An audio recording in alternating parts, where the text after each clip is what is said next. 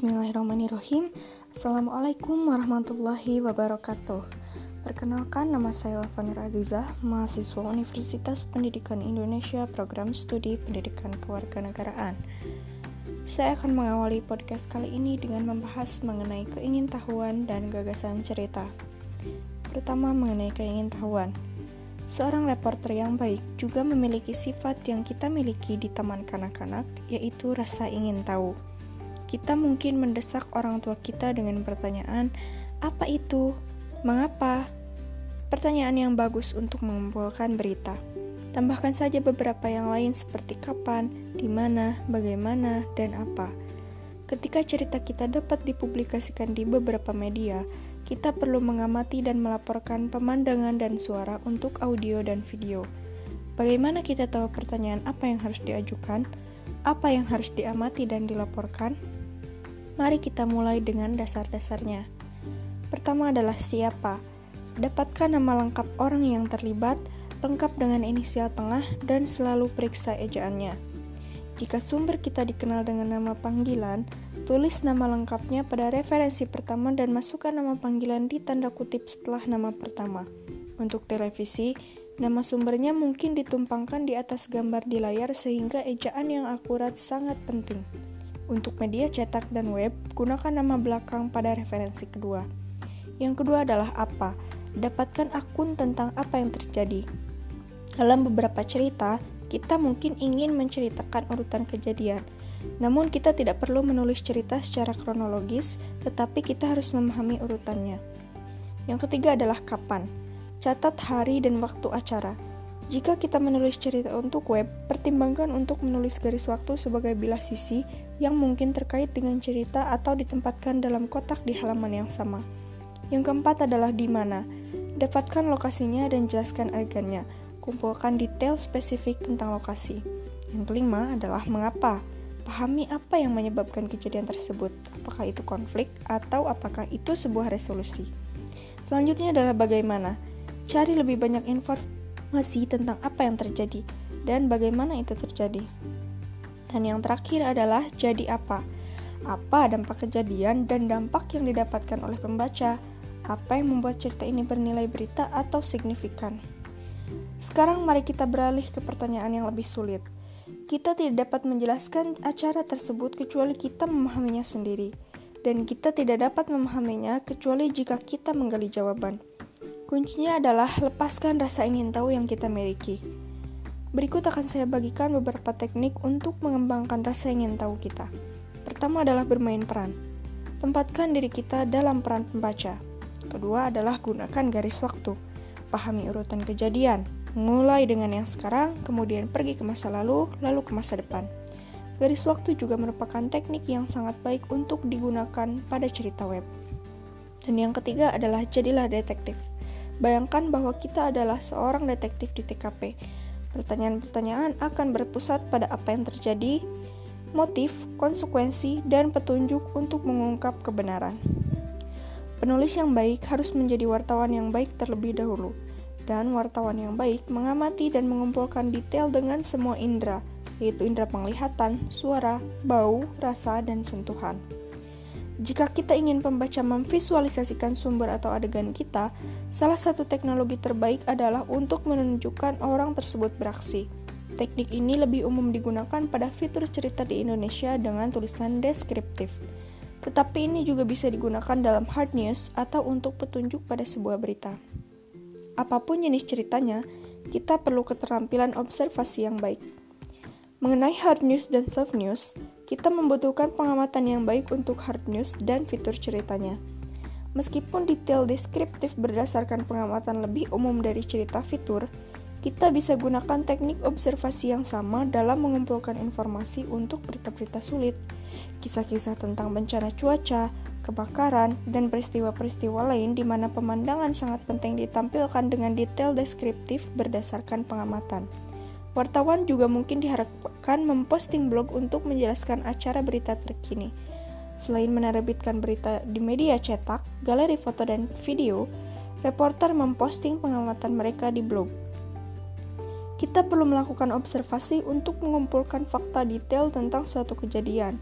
Tetapi kita seharusnya tidak mengungkapkan pendapat kita tentang apa yang kita lihat. Dalam berita, semua opini, penilaian, dan tuduhan harus dikaitkan dengan sumber. Ada ketika dilema masa ketika dilema etis ketika sebuah organisasi kampus yang kita ikuti mensponsori acara amal dan kita pikir itu akan menjadi cerita yang bagus.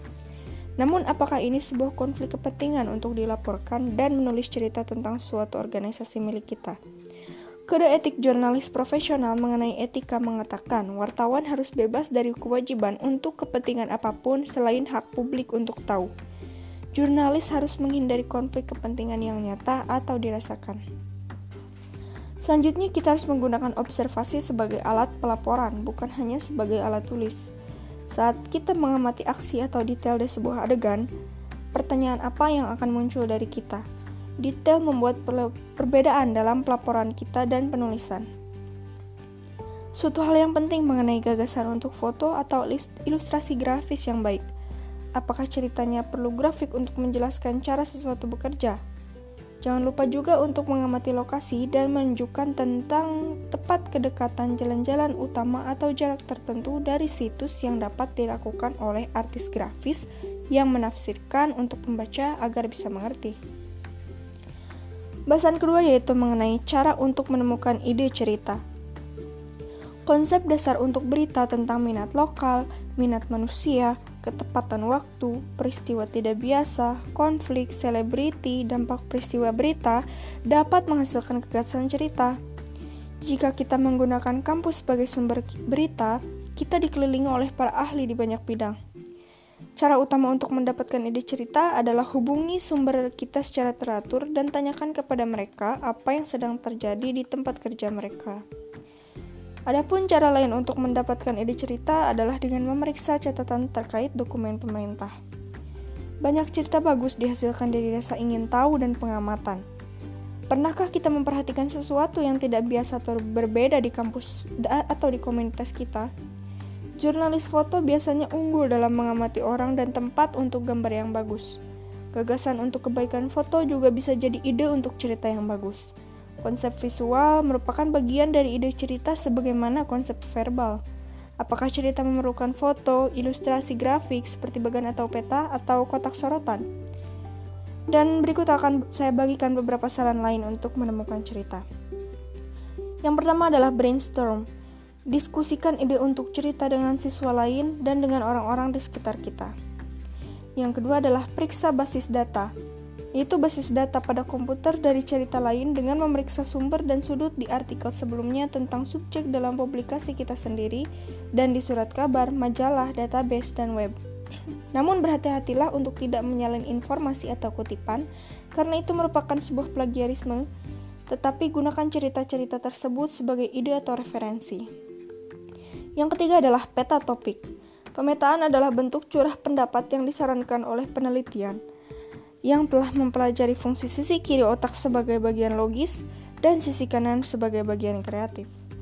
Gambar sebuah lingkar atau batang pohon untuk topik utama dan daftarkan ide-ide terkait sebagai jari-jari atau cabang dari pohon tersebut. Selanjutnya adalah asumsikan pandangan lain. Teknik ini mirip dengan pemetaan mengambil masalah dan permainan peran untuk menemukan bagaimana orang lain mungkin berpikir tentang hal itu. Kontak dengan anggota kelompok minoritas juga dapat menghasilkan puluhan ide cerita. Selanjutnya yaitu amati. Lihatlah papan buletin di kampus atau di kantor pemerintah daerah dan lihat juga di sekitar kota kita. Selanjutnya bicara dengan orang. Tanyakan kepada teman kita apa yang membuat mereka tertarik dan apa yang mereka baca di koran atau lihat di televisi dan di web. Selanjutnya, periksa direktori. Universitas dan banyak lembaga pemerintah memiliki direktori daftar departemen dan personil. Kita juga dapat memeriksa untuk mengetahui ide-ide tentang layanan dan tempat yang menarik. Selanjutnya, baca koran lokal dan tonton stasiun berita TV lokal. Kadang-kadang fitur cerita terbaik adalah dari asal berita. Hampir semua kisah utama mempengaruhi komunitas kita, seperti bencana, pemogokan, kejahatan, dan keputusan pengadilan. Perlu kisah lanjutan untuk menjelaskan langkah atau tindakan selanjutnya hasil dari masalah ini. Selanjutnya adalah baca iklan baris. Cari item yang tidak biasa. iklan tentang adopsi, riset yang tidak biasa, atau layanan baru kejahatan bisa menghasilkan berita. Selanjutnya, lokalisasi berita nasional. Pemilihan umum, tragedi terorisme, perang, dan acara nasional lainnya semua bisa dilokalisasi dengan berfokus pada orang-orang di daerah Anda yang terkena dampak. Selanjutnya yaitu mencari profil. Jika kita menulis untuk surat kabar kampus, kita dapat menemukan banyak orang termasuk profesor baru, pensiunan profesor, atau karyawan kampus dan anggota staf yang menyediakan fungsi penting di belakang layar. Selanjutnya adalah baca surat kepada editor, blog, dan umpan balik di situs web. Kita bisa dapatkan banyak ide cerita dari masalah dan reaksi yang diungkapkan orang dalam surat ke editor di forum cetak atau online.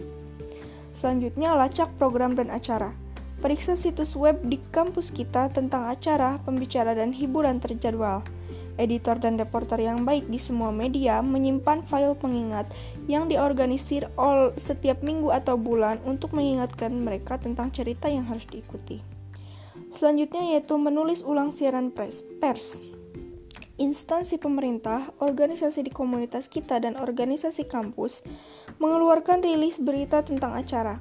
Rilis berita ini sering mengandung ide untuk fitur, jika kita ditugaskan untuk membuat berita, tanyakan sumber utama untuk mengirimi kita setiap rilis berita yang mereka terbitkan.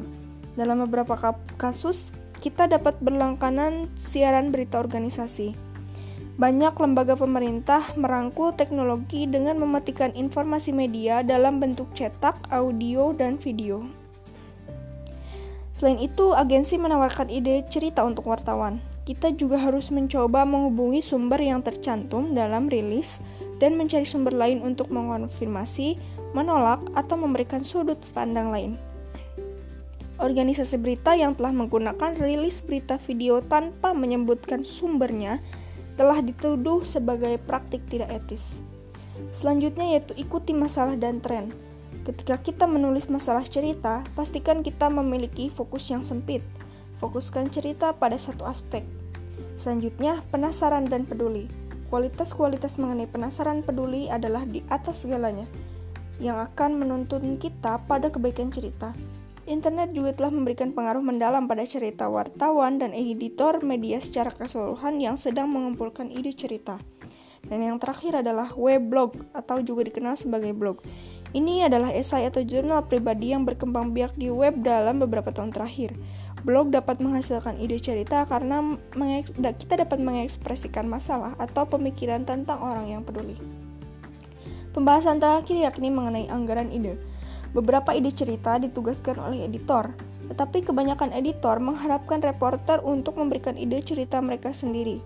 Anggaran cerita harian berisi uraian singkat tentang setiap cerita yang direncanakan untuk surat kabar, acara berita TV, atau situs berita online hari berikutnya.